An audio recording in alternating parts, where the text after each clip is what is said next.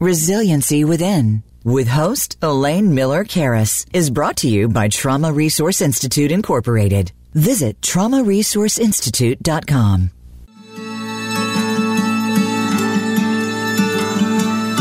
Welcome to Resiliency Within, featuring your host, Elaine Miller Karas. In unprecedented times, our beliefs and well being are put to the test. When we take the things we've learned in life and look at challenges in a whole new way, we learn to develop resiliency, which can then be used to promote healing and personal strength. Now, here is Elaine Miller Karas. Welcome to Resiliency Within. I'm your host, Elaine Miller Karas. Today's show will explore how we create safer and supportive schools in light of the violence that is plaguing our society. The last few weeks in America has seen more mass shootings than I would like to count. So, in the US, the 19 children that were murdered in Uvalde now are tragically added to the 4,357 American children from the ages of 1 to 19 who died from gun violence in 2020. After every mass shooting, the dialogue is the same. The themes run fast and furious gun control, the internet, mental illness. How did this happen? Why did he do it? What can we do to stop the subterranean secret life of the web that spews hate, adding fuel to disturbed and distorted thinking?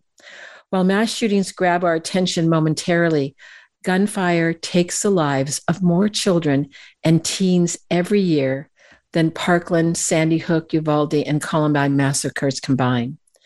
Jenee Littrell, the Deputy Superintendent of Educational Services at San Mateo County Office of Education, is my guest today, along with Michael Sapp, the CEO of the Trauma Resource Institute.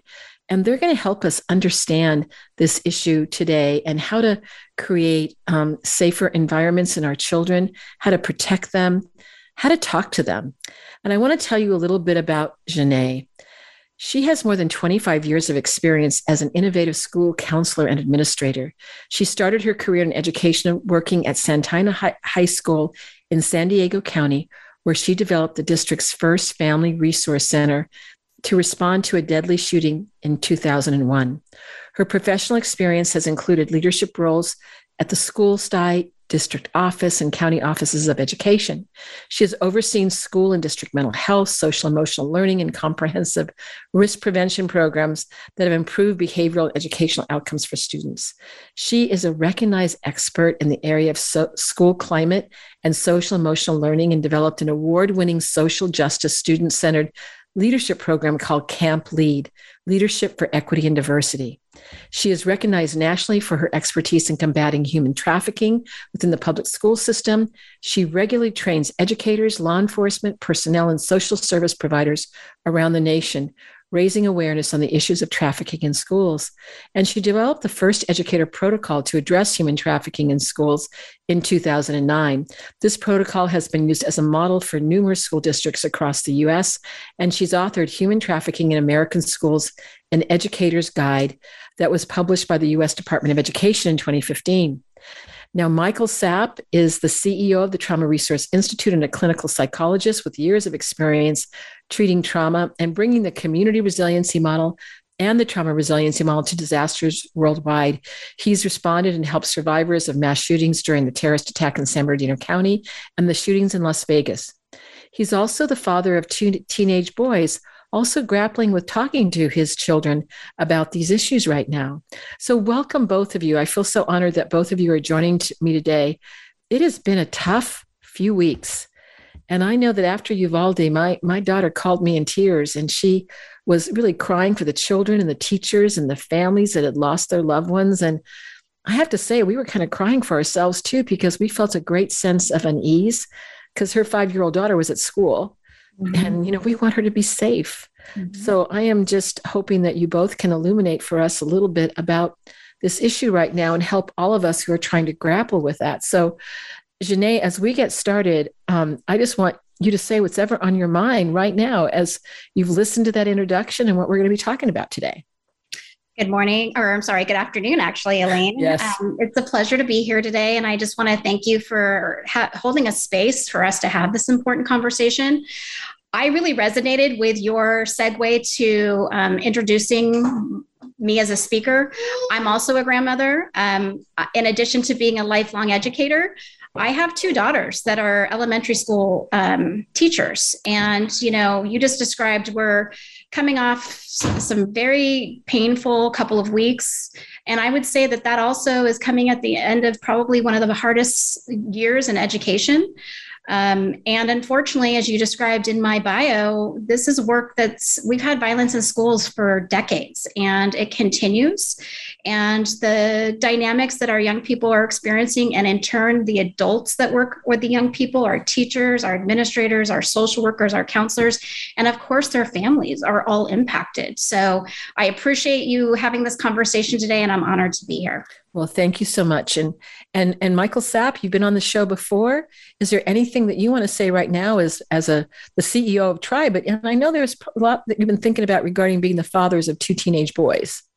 Yeah, no, and I appreciate that because I think that my response, it's hard to uh, separate my responses. That, you know, I, as the CEO of, of the Trauma Resource Institute, but also as a father, I, I found myself in the wake of this most recent shooting, was, which was on the tail end of other shootings within a week that um, so, so that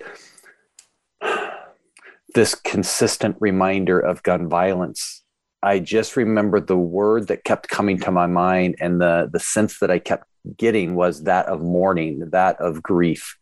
Um, and yes there's anger and all sorts of things that also are are there with me but the, the it was the grief that i felt the most strong. And i think part of that was not only for uh, those in those communities that were victims of that but also for the people who survive that and knowing that that also is going to be something that they're going to have to wrestle with it's also grief for me of like I like you said, Elaine, I, I have two boys, and one is 18.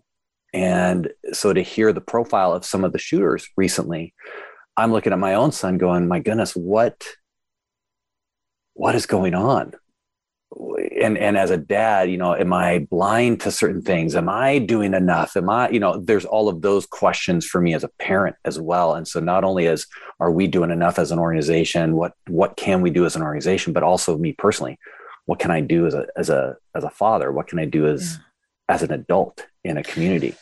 I think that was part of my my vista as well as like what can we do? Yeah. I'm not a person who likes to feel helpless. Yeah. And there is a certain quality of helplessness that that has, you know, crossed my mind during this. And so I want to turn this over to Jenee because you know, you started responding to this in 2001. I imagine you have learned a lot from that first experience and what's happened since. So I'm just going to turn the kind of an open-ended question. What are the things that you've learned that you think are really important for all of us as individuals, as members of society, as having people that we love work for schools and our children, our precious children, that of course we want to keep as safe as possible? You know, I, I would like to approach this in a couple different um, uh, ways, if you'll allow. One, as I think about our school settings and I think about the families and guardians that send their children to our classrooms each and every day. We are we are uniquely positioned and uniquely responsible for taking the little students that show up in our class with all of their dreams and aspirations and all of their talents and all of their potential and to really maximize that. And in, in order to do that i also want to just you know articulate that we we in education sometimes for i don't even know where it came to be but for whatever reason in our society there became a division right? The schools are over here. The community is somewhat connected to the schools, but not always. And we have this otherness that tends to kind of permeate our thinking.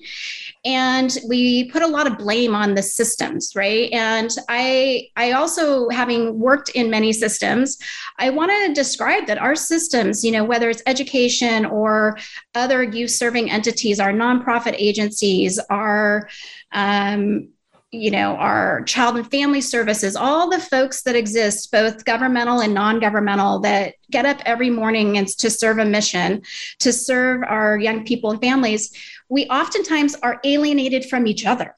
And, you know, we have system gaps. Oftentimes, um, one of the biggest learnings out of Santana High School, but this is true for the Virginia Tech shooting, and this is true for so many shootings, is in retrospect, you will have folks come forward and describe what we would call as red flags. Or we would you know in retrospect or hindsight there are indicators that some folks were able to see some folks even had maybe insight to potential violence, but oftentimes they didn't know where to go whether that was a family member or somebody in a school system or somebody you know connected to a religious or faith institution or whomever that was.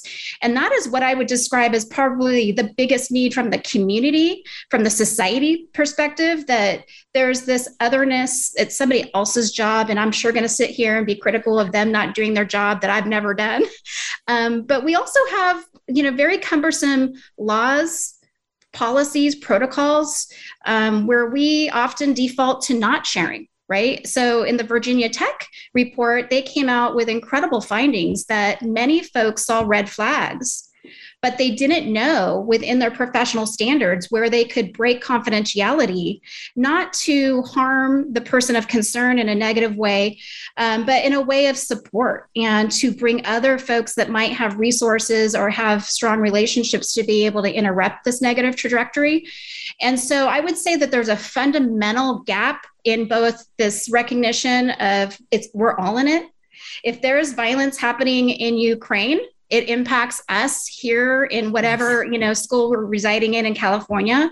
If there's violence happening in buffalo new york and it's racially based which we saw that impacts my students of all ethnicities of our all of our teachers. And you know one of the things i learned when i went through your training elaine years ago was you know a dysregulated adult cannot help regulate a, a dysregulated student. So in other words when we're living in an environment where violence is just permeating all all the, you know, from the national, the international to the national to the community level. And then we're set to show up to teach whatever lesson we have that day with the students and their little nervous systems impacted by the, you know, the same news we are. And we don't have a way to interrupt and, and really help young people tap into their resiliency, but also help the adults, then we're not we're not taking the science and we're not taking the learning to to really do what we can to support the dedicated professionals, the families that care so deeply and who deserve, just like you and, and myself, to have our grandchildren come home safely, to have our children come home safely. Well, and let me ask you this. You've mentioned a couple of things that I want to, you know, see if we can talk a little bit more about.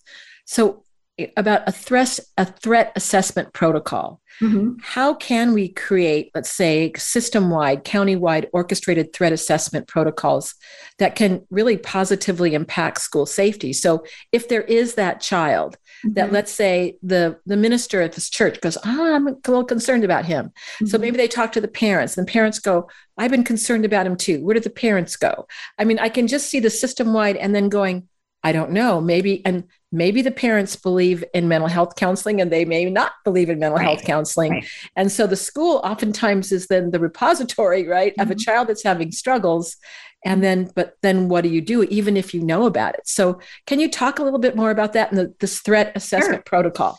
Sure. So there's a lot of communities across the nation that have developed comprehensive threat assessment teams. And we've heard a lot about those teams as best practices. We heard that coming out of Parkland. And I'm, ex- I'm excited to share for us in San Mateo County in about 2017, 2018, we went up to Salem, Oregon, and we had a chance to work with the team there that had done comprehensive threat assessment teams since the Columbine shooting so late 1990s.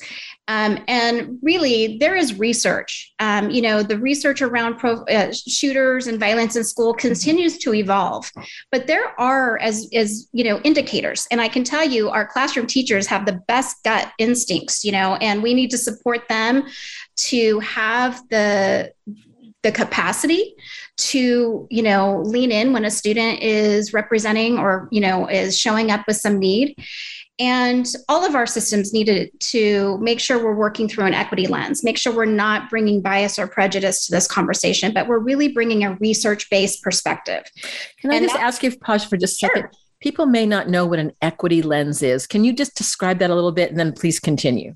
Sure. So when I when I'm talking about an equity lens, it's really for us to look at the fact that we have um, children in our schools, families in our communities, and we have historical inequitable dynamics that have existed. And out of those inequitable dynamics, we have negative consequences today. We have, you know, communities that have been redlined, and historically, those communities that were redlined and folks from all ethnicities were not allowed to purchase there they were excluded from opportunities and often those communities had the better schools and even to mm-hmm. this day the ways in which our schools are funded are connected to our property taxes and so there's deep systemic racial bias and discrimination that's that came decades ago and we're still seeing the inequitable outcomes in our school settings. But there's also folks in the in you know all professions and all of us we need to be willing to recognize our biases and our prejudices. I can tell you when i was a school administrator sometimes i'd have a teacher come in and and have an uneasiness about their student and i would have them to describe the behaviors right? And so often we're watching tv and media that kind of puts a stereotype in our head of who is a violent perpetrator. And oftentimes that doesn't match what the research says. So we have to really be willing to interrupt misconceptions in our own in our thinking um, and so with that being said we look through the research and we train school folks probation folks, child welfare folks, all the folks around um, youth serving entities of what are those risk factors. So could you? T- I would think we need to know what those are because we were talking in the pre-show when we were getting ready to start about. There's been a lot of talk about um, children that are n- neurodiverse. We used to call these kids autistic kids, right? And mm-hmm. we're we're expanding our our languaging about this, and so and then we go. Are we going to perpetuate? Think, oh well, it's neurodiverse children that end up you know perpetrating violence. And we know that's not true. Right. so could you address a little bit about what the actual science tells us? Yeah the actual science suggests and this is really really important for us to recall to remember is that when students are excluded when actually any human is excluded is isolated that is so painful. And when you're thinking about young children and their developmental needs they're just so desiring and so deserving to be accepted and be welcomed and be celebrated for who they are in all forms of who they are. And that doesn't always happen. And so sometimes you see traditional bullying. You can also see different forms of isolation that doesn't necessarily meet the ed code definition of bullying. But exclusion and isolation is one of the most painful experiences young people, uh, you know, again, for anybody. But when we're talking about young people in the school setting, that's a huge risk factor. If somebody doesn't feel welcomed, if somebody feels targeted and they're unable to necessarily get their developmental needs met, um, that's something that we all need to be committed to interrupting and supporting that young person. You know, I was, you know, I I have a Facebook page, like many people do, and there was a a story that came that was sent to me by Inez Tiger, who is a licensed marriage family therapist and a school counselor in Los Angeles, and it was about a story of a teacher who, after Columbine, started asking her students every Friday who they wanted to sit next to. It's called mm-hmm. Chase's Teacher. Yes. Have you seen yes. that? Yes. Uh-huh. But anyway, I, I love that because the teacher basically asked four questions to the kids Who would you like to sit next to? Um, I guess, and then another question was, who would you name as citizen of, of, the week? But basically, the questions that she asked were about getting to the kids, not that they would get to sit next to the kid that they wanted to, and the kids knew that, but who were the kids that were being excluded? Mm-hmm. Because maybe it's obvious, but maybe it's not. Because I think the other question was who was a kid that everybody wanted to sit next to and then was never mentioned again?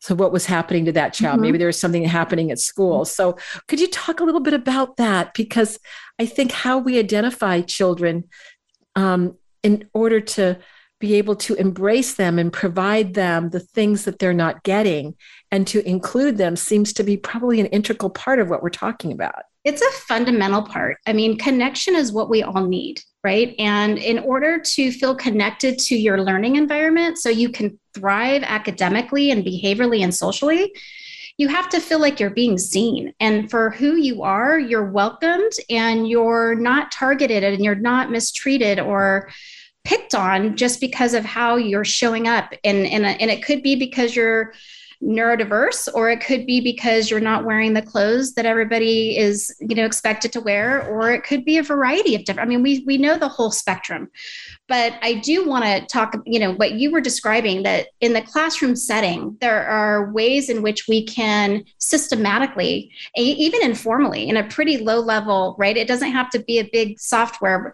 It's just creating a space where community is our number one value and our number one commitment that we're all community members first. So we're all learners but in a community. And in this community, we are welcoming, we are respectful, we are inclusive.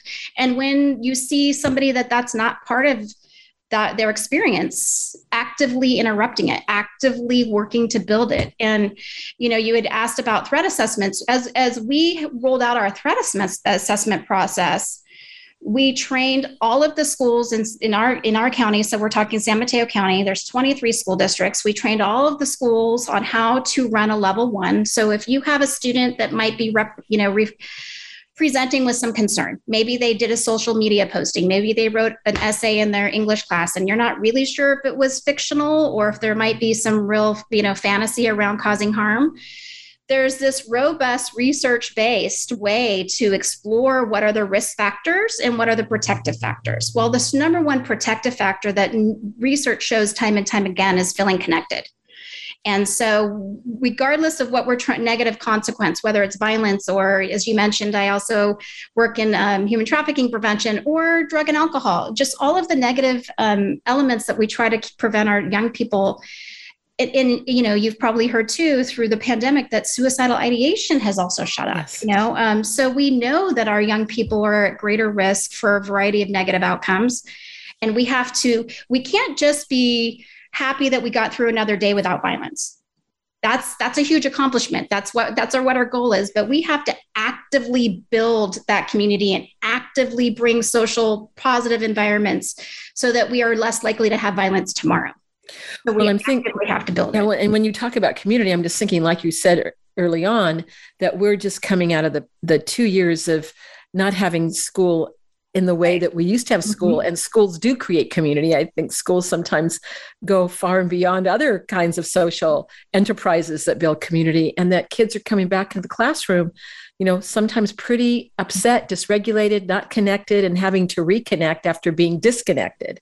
Right. So I don't know if you can talk a little bit about that. I've certainly observed that in a, in, you know, in my, I'm not a, I don't live in schools, but talk to a lot of people that are in schools and mm-hmm. they tell me that they're seeing this. Yeah, I, I do want to applaud both the federal government and the state of California for recognizing that getting back to life post pandemic is going to require a lot of active social emotional learning work, a lot of mental health supports, a lot of community building. And so I really am grateful that there were additional funds that came to schools to do this work.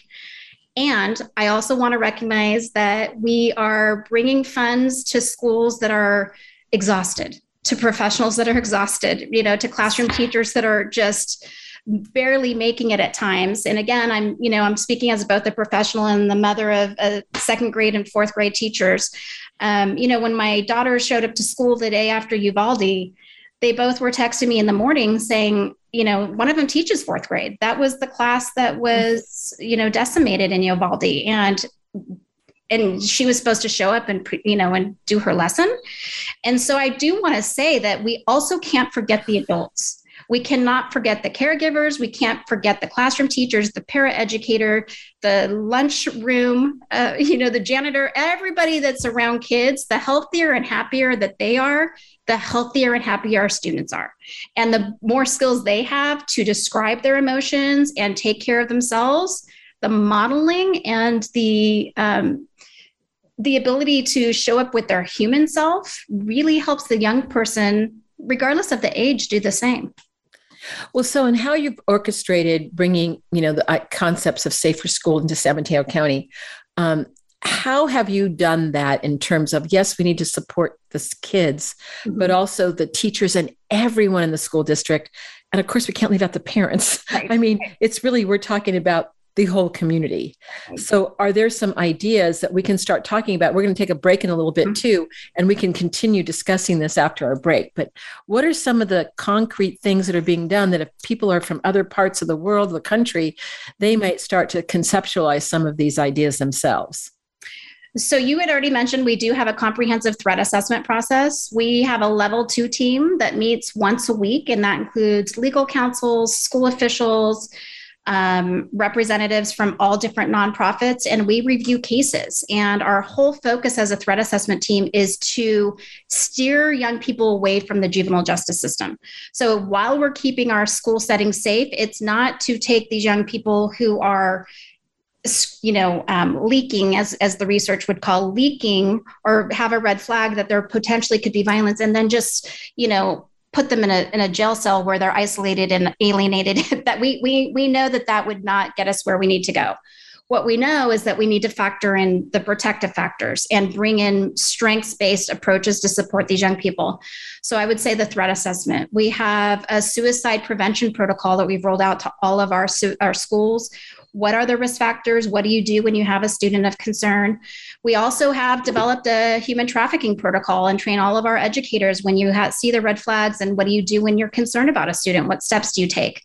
We also have developed um, I was saying earlier about sometimes our agencies don't know how to communicate. We have an information sharing agreement. So if you're somebody in a school setting and you're curious about what's going on with one of your students, and that student might also be on probation, we have a way that those two professionals can respect confidentiality but share information so they can work as a team to support those young people. So we've de- developed a variety of different, we call them safety nets, and we keep strengthening and building more and more safety nets um, you know, I think when we're talking about this type of violence, we also need to talk about access. There are more guns in the US than there are people. And so our young people live in homes, oftentimes where there's weapons or they have access through other avenues. And if you're somebody who's in distress and you're in pain and you have access to means, that sometimes becomes more and more of a viable option for people in pain. So you're really talking about a system-wide approach yes. that really looks at everything. But I mean, I think these these threat assessment teams mm-hmm. seem to be critical mm-hmm. because then if you identify a child, then you can put supports in. I mean, this could avoid the child being incarcerated for the rest of this child's life. So I think, you know, I would love to hear when we get back from the break a little bit more about some of the concrete things. Also, I know that you've been a very big advocate of social emotional learning and how that may play into the some of the prevention strategies, but I'm really interested in well, you know, what do you how do you give the skills to the janitor, to the to the receptionist, to the cafeteria workers? Because I know many kids whose meaningful relationships yes they were with the teachers but sometimes that school janitor that that's the go-to person right and coaches exactly. and coaches yeah. and all the different people that come together to care for our kids so we're going to be back in just a in just a couple minutes and we're going to continue this conversation um, with um, with Jenee of course we're going to bring you Mike into the conversation as well but but Mike and I knew that Jenee was the person that we really wanted to hear and we're going to have him talk a little bit about being the dad of two boys and and how that fits into what Jenee is sharing with us because I think he probably is one of these parents that is very active that has helped make strong children that are um, going to contribute to the world in really healthy ways. And I think we could we we need more more Mike Saps in the world too, who are dads. So we'll talk more about that. Well, so we'll be back in just a couple minutes and continue our conversation with Jenee Littrell from the San Mateo County School District and Michael Sapp from the Trauma Resource Institute.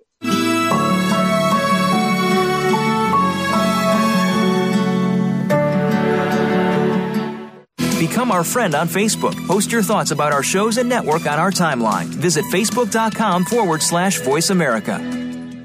The Trauma Resource Institute is a nonprofit organization cultivating trauma informed and resiliency focused individuals and communities worldwide. Our mission is to take people from despair to hope. We believe in a world where every child and adult has the capacity to recover from highly stressful and traumatic experiences. Check out iChill, our free app that helps you learn the wellness skills of the community and trauma resiliency models. Go to traumaresourceinstitute.com for more information.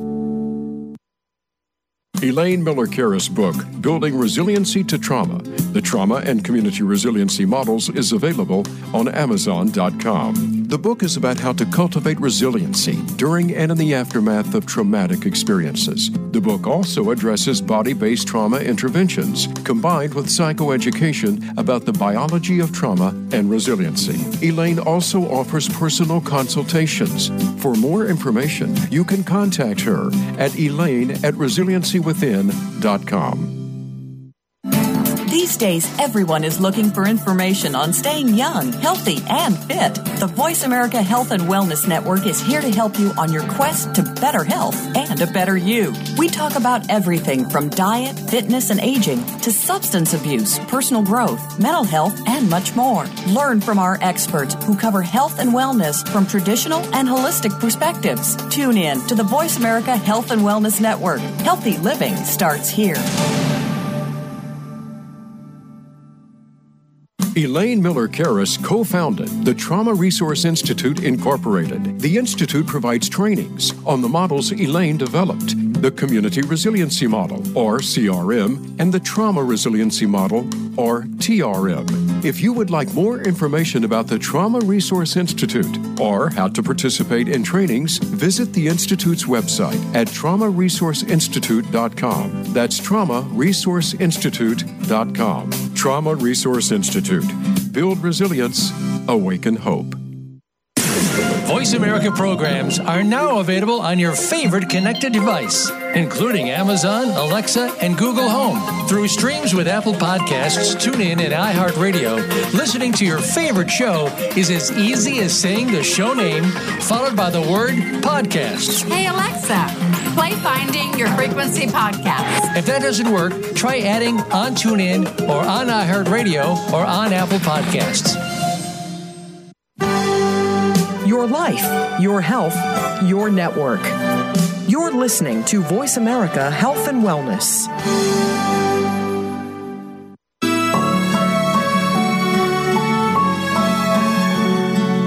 This is Resiliency Within with Elaine Miller Karas. To reach the show during our live broadcast, please call in to 1 866 472 5792. That's 1 866 472 5792. You may also send an email to elaine at resiliencywithin.com. Now, back to this week's show. Welcome back, listeners. I'm here with Jenee Littrell from the County um, of San Mateo Office of Education, and also Dr. Michael Sapp from the Trauma Resource Institute. And we're having a discussion today about how to keep our schools safer, how to help our children, our teachers, our parents with the, in light of, and sadly, the violence that is plaguing our society right now. And so we were just talking um, with Jenee about some of the implementation ideas. And um, during the break, and I really want, you, know, this is important because Mike and I live in a similar community. His kids go to the Claremont Unified School District as my granddaughter does. And we both were going, I wonder if there's a threat assessment team. And we're not sure. So we're going to find that out. But, and you were saying to us, Jenee, that it's, it, it's not mandated. Could you talk a little bit more about, about that? Sure. So, um, as I was just describing in our threat assessment team, we're fortunate. And, and let me just push pause for a second. Um, you know, we're all familiar with the the Newtown school tragedy as well, and um, that happened in 2012. And our community in San Mateo County at that time said, "This cannot, we cannot be Newtown." Not that Newtown was uniquely different than us. We could have been a Newtown. Anybody can be, and we just see that with Uvalde, correct? So we did a, a large community uh, forum called um, Beyond Newtown. And we brought together hundreds of stakeholders from the community and we said, Beyond Newtown, what are we going to do? And that's really what launched us into those safety networks that I was describing earlier. And that's where we as a community said, we're going to do this threat assessment process. But we're fortunate that more and more schools are raising their hand and are identifying that there is a need for a system. But in order for a threat assessment process to work with fidelity, it cannot be done in isolation. You need your mental health partners. You need the expertise from the various professions to be at the table because holistically, we need to look at this issue with our lens of, of expertise and we have to be willing to roll up our sleeves and invest the time and energy. So unfortunately that's not it. Not every community has the resources. Not everybody has the political will to do it. I hope that we get to a point where it's not only mandated because you know we see lots of things that are mandated but then they're not done with fidelity. I really hope we have that community will where we all want to come together to to wrap around our young people to wrap around our schools to keep everyone safe and that more and more folks will say, yeah, we want to do this and we're willing to dedicate the hours it takes to do it well. Now, I'm also curious. I've seen in our own community, we have a pretty active faith based community, um, an ecumenical faith based community. Have the faith based communities been involved in the threat assessment teams as well? No, they haven't. We at this time have only brought in systems because we're talking about highly confidential information. We're talking right. about, you know, um, real private information that we really want to honor and be respectful of. And so we know that our faith partners and we know that there's a lot of community partners that would be willing to be great allies in this work. But at the table is probably the most appropriate to have professionals that, you know, are connected to entities that this is our scope of knowledge. But the when we think about, to your point, Elaine, when we think about First, we look at the risk of a young person in our threat assessment team, but more importantly, we look at the protective factors. So when we see the concerns, maybe again, maybe it's a social media posting, or maybe it's somebody who reported that this young person, you know, again, wrote an essay or drew a picture when we look at the risk that's looking that's presented in that young person's life we then flip it and talk about the protective factors what are what are present in that young person's life that we also know research would suggest. So, what caring adults are they connected to? To your to your point earlier yes, about yes. what um, interests do they have? And and we're talking back to Dr. Emmy Werner's work from the 1950s, and you know here we are in a resiliency show. So we're talking about who are those meaningful uh, relationships? Where are those, you know, um, opportunities that are important for that young person?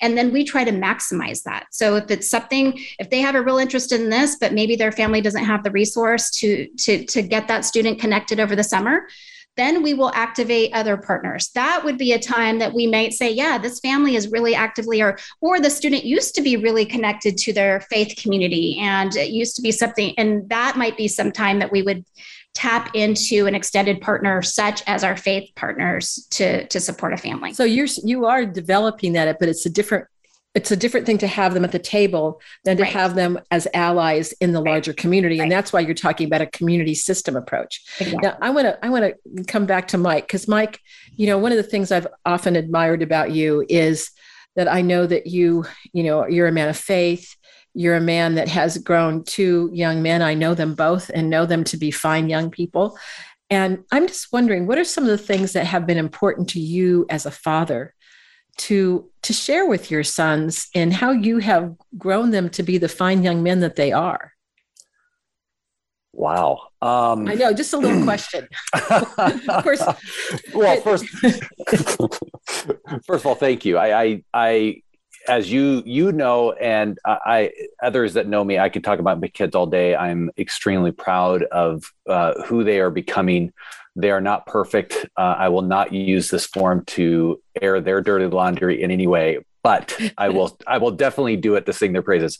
Um, but I will say, I think one thing at the core for me, and and and I, I'm I'm a, a person that tends to want to know what what at the core do I need to help instill, and how that is instilled. That can take many different forms. But for me, at the core of what I've tried to instill in the boys, the value of the other person in in all in any way I can.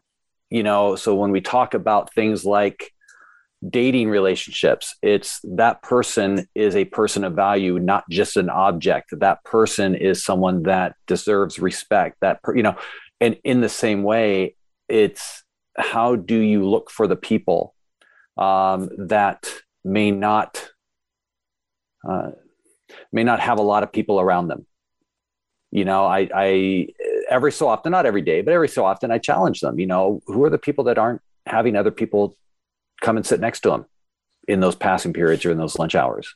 And sometimes they'll roll their eyes you know uh, but i still ask them the same question. And i think for me how to me the core value is how do you show value? How do you show the value of the other person? How do you tap into that? And how do you instill that? That's what i've been trying to do with my kids. And and sometimes i see it you know sometimes they're kids and it's hard to show it 100% where as adults it's hard to show that 100% um, well and i think that you know when we can we can do that that means it's you know we're thinking about oh well what if we were that child? Exactly. and if we had that challenge how would that impact me? You know it's like i think the navajo said you know you don't really know someone until you walk a mile into their moccasins. And how do we how do we cultivate that in children? Which brings me my to the, my next question for Jenee which is social emotional learning. You're this is one of your expertise. I think this is one of the avenues that if it's done correctly can really bring um, these kind this kind of ideas mike that you're that you're sharing with us into the school system in a larger way. So anyways your Jenee, go ahead. I'm really anxious to hear what you have to say about No, this. I appreciate the segue because as Michael was talking, I was thinking that's exactly what he's doing as a parent. He's tapping into their social emotional skills and he's reflecting real life application. So for the for the listeners, social emotional learning is basically um, helping young people develop the internal skills to set and achieve positive goals feel and show empathy for others. So that's what I just heard you describe, Michael. Establish and maintain positive relationships, make responsible decisions, and understand and manage emotions. And one of the most exciting things is one, I mean, we're all human, right? So all of us, I'm sure that resonated with us. And some of us were probably going, wow, I need a little help in number three. But, you know, these are all skills that we all need. And again, not only our, our students, but our, our administrators and our teachers, et cetera. But the exciting thing is that research shows that if we are actively creating environments and proactively teaching social emotional skills and yes, there's the lessons in the classroom, but it's exactly what Michael you described. It's also the talks to and from school. It's, you know, walking to the the bus drop and a young person saying, I don't want to sit next to her on the bus. I hope let's talk about that, you know, and and and using these opportunities for just natural um, caring adult and using our influence appropriately. But the exciting thing too is that research has found that social emotional skills can also lead to safer schools. In fact, there was a landmark meta analysis by Durlak and colleagues in 2011 that examined 213 studies of K 12 school based SEL programs and found that students in the schools that implemented such programs had significant improvements in social emotional skills, such as identifying emotions, perspective taking, and conflict resolution, and few conduct pro- problems. So these schools also reported less aggression, and delinquent acts. So showing a direct link between SEL and safer schools, but also um, it can reduce bullying. And so that goes back to my point earlier about one of the major risk factors is that isolation. So all 50 states right now have anti-bullying legisl- legislation. And some, you know, every administrator and classroom teacher is actively looking for bullying. Sometimes that presents in really overt ways where an adult can see it oftentimes it presents in ways that an adult doesn't see it. It can be so subtle and so insidious. But if we don't have SEL as a foundation for how we're going to be as community members, then the likelihood of the young, you know, if I don't see something as the classroom teacher happening, but I have students that have the language and have developed the understanding, it's much more likely that there's going to be that peer accountability. There's going to be that peer interruption. There's going to be that positive peer influence. So we know that that if if a young person's being targeted and there's bystanders sitting by not saying anything, or if other people are using their social influence and saying, knock it off, Jenee, don't treat don't treat Michael like that. You know, that's not what we do. And Jenee didn't get shamed, but I just kind of got a reality check, right? Like that is just that's valuable for the for both of the students so it's exciting because SEL positive outcomes, we know it leads to students that behave in more positive ways and can can contribute to safer school environments.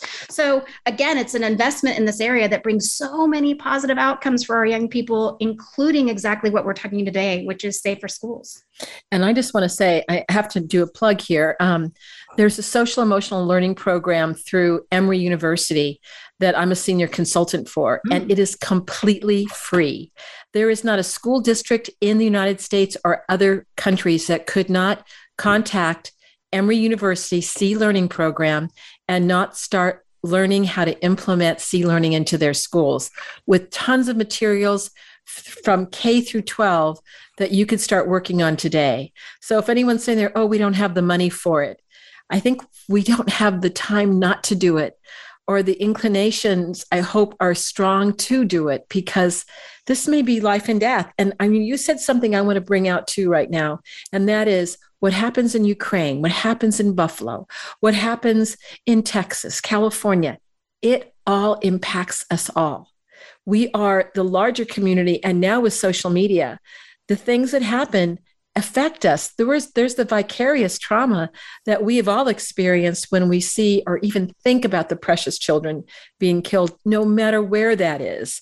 And so that's why we have to create programs like this. And I also want to say that these mass shootings, of course, grab our attention. Again, I said this in the introduction, but if over 4,000 kids died in the US under the age of 19 in 2020, which is when this report just came out um, in April, that's too many kids. That's a lot of kids. Mm-hmm. And we've got to figure out a better way of doing it. But it sounds like you're starting to, which I'm I'm I'm feeling hopeful. Jenee, I'm feeling really hopeful. And I imagine there's more things to be hopeful for. So besides social emotional learning, what are other things that you have learned that we need to be thinking about as school systems, as parents, as grandparents, as teachers, as just the wider community? I, I do want to say one thing before I answer your question. Um, sure. You know, prior to the pandemic, and unfortunately, the field of education is we're understaffed. Um, I showed up at a school the other day, and the principal said, "I have 16 staff out today." Right. So we know getting substitutes right now is harder than ever. We know that recruiting folks to come work in the education field was was a huge problem prior to the pandemic, especially when you're talking about professionals in the special education realm or science and math. So there were some areas that were even more challenging.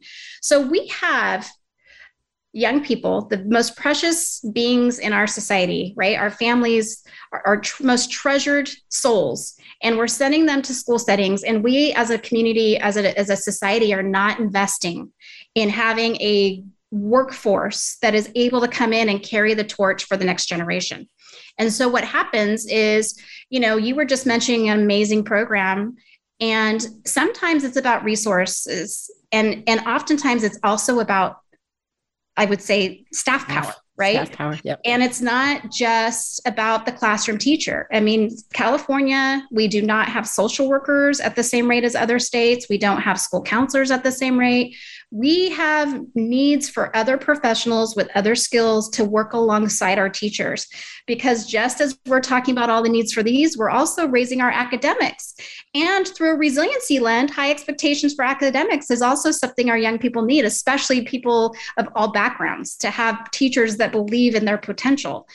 But we ask so much of our teachers we ask so much of our of our workforce to do this and that and this and that. And i just want to say that we as a society so sel needs to happen but i also think at a deeper or different level we have to build um, the workforce and and the respect and appreciation. Bring that back to uh, this profession. Um, it's a hard place to be. I couldn't show up every day and teach 10 year olds for eight hours. I, my daughters just amaze me um, and all the teachers that I've worked with over the years. But um, I think it's a really critical need that we talk about, especially well, on a. And when you talk about workforce, you talk about COVID and just all the stresses that were on teachers during COVID, and then you talk about the school violence and the shootings. I mean, how it doesn't affect your fear level. Right. I can imagine if there is a school teacher that, let's say, has anxiety or depression, and then that happens. Right. I'm calling off today. I can't go in and teach the kids. Right. You know, there's some new um, legislation. Actually, I've lost track of where it is, but I was excited to see that some legislators had proposed some um, ed code at the state level to allow for students to call in absent for a mental health day. So that is just exciting to see that there is a recognition that our mental health is just as critical as our physical health. And we're going to start creating space in the schools. And we need to do that for all of the folks connected to schools their mental health to your point elaine if a if a educator is you know distressed or is struggling with a personal need and shows up in that classroom, they're not where they need to be for themselves and the students, and we need supports for them. Well, so then that brings me to another question that I think that I'm very interested in. I think you may know that what the question is is that I know that many of the of the uh, we train many counselors and many um, teachers with the community resiliency model. And are there any ideas that you have how that can help with this mental health um, challenge that we have right now, and how has it been integrated into Sa- San Mateo County School District? So, Elaine, I was trying my best to rack my brain. I think it was 2018, um, but I had the opportunity. I was overseeing the foster youth services program at the time. So, teams that work with students involved in the foster youth system. And I heard about the community resiliency model. And one of the things that um, we often see is the students involved in the foster youth system are overrepresented in disciplinary action, right? So that's very problematic. And that kind of goes back to the conversation around exclusion, right? Oftentimes they're losing class time and they're being excluded and they're getting uh, messages about themselves. But that being said, we came down and we had a chance to meet with the trauma and get trained by the Trauma Resource Institute to have trainers be able to work on the front line with the educators, with the para educators, with the administrators. So, as San Mateo County Office of Ed, we started with four, and I think we're well over 25 folks in our county that have been certified to be trainers and get deployed out to work in our schools, to work with our social workers in our child and family services to work with all the folks that are youth serving. And when i say work with train them on the community resiliency model and train them how to recognize their needs. What is their nervous what what's going on with their nervous system? And when they notice that they're getting dysregulated be able to have the knowledge of that the tracking, the ability to track it and recognize it, but then to also employ some skills to get re-regulated and then be able to turn to the young people and teach the skills. So we've just, you know, while I'm really happy and I'm proud of the work we've done in the community resiliency model, I'm excited that we have more and more people interested in learning the skill. And we have such positive feedback of people who learn it and go home that night and have a different exchange with their own children or their own partners and are um, able to be empowered and take that take some control which feels like oftentimes that there's no control right? I think i think when violence is happening and we were talking about being impacted sometimes we we feel helpless right? And we're we're impacted but then sometimes we de you know we get a little frozen. Um, and this helps us stay in a space where we can do something proactive well, those those are sweet words to both Mike and I. What you're saying, of course, and and I and I do think. I mean, that's my hope. And I don't. We don't have the absolute research for this, but I think that if we can stay within those zones of well-being and nourish ourselves, I often hope that would help teachers be able to stay in the profession yes. so they won't get so burnt out. We do have some pretty good uh, research about this in terms of nursing, but do, oh my goodness, I cannot believe we just have a few minutes left. Uh, will you come back? Um, oh, I'd love to. I want to do a part yes. two, please. Okay. okay. Yes. And I'm sure our listeners want to hear more about what we can do. But we have just a, a couple minutes left. And Jenee, is there any parting thought to the parents, the teachers, community members that could be listening to this program all over the world? What would you like to say to them in a minute or so? Well, I think I would go to where you and Mike naturally went to on our break, which is who are the young people in my life and what do I need to know about what supports exist in their realms? And how can I, and I don't mean call your school and say, I can't believe you don't have a threat, threat assessment. You don't care about kids. I mean, you know, how can we be part of getting exactly. them going? Yes. I, exactly. Um, you know, for folks who have, not all parents have the bandwidth capacity or feel welcome in our school settings, which is a problem in itself. But for folks that do, find out what exists and find out how you can support it and how, start being part of this, you know, whole community wrapped around our schools and our and our young people. I have to say, this gives me a lot of hope of something we can do as a result of all the things we're seeing around us. And Mike, you got just about a minute to say something profound. uh, well, that's all I need. No, um, no. Well, actually, I'm not going to say anything profound other than thank you to Jenee because I think um, the work that you're doing, that you continue to do in the sphere of influence that you have is astounding. And I am so thankful that uh, we have you in uh, we get to rub shoulders with you and the work that we get to do as well. And I, I'm very privileged. I always feel very privileged in being able to, to work with the people we get to work with. So thank you for all the work that you're doing um, to, to affect change. I feel like I need to say thank you for your service yeah. to all of us. I mean, I am humbled to be in your presence and and I mean, I just can't, I, I've just learned so much and the wisdom is just pouring out of you. Oh my goodness. So I can't wait to have you come back again. Well, and I'd for, Oh, good. And so for all of our listeners, I think we've heard of what else can be true. Yes, it's been a really horrific last couple months and there's, it was a, a bad weekend all over the country, but maybe we can be part of these ideas that Jenee's bringing to us that we can knock on the door of our school district and say, "Can do we have this? Can I be a part of it? How can I learn about SEL so that I can support this when my child comes home if we have an SEL program? It really needs to be all of us. It needs to be the community. Um, so thank you so much. And until we meet again, this is Elaine Miller Karas signing off for Resiliency Within. And we'll see you next week.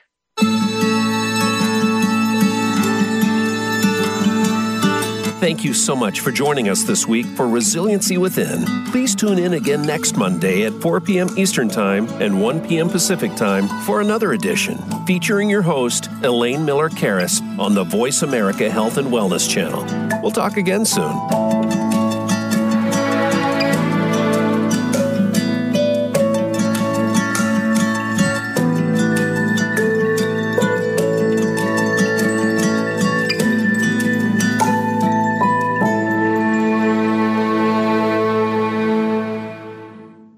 Resiliency Within with host Elaine Miller Karas is brought to you by Trauma Resource Institute Incorporated. Visit traumaresourceinstitute.com.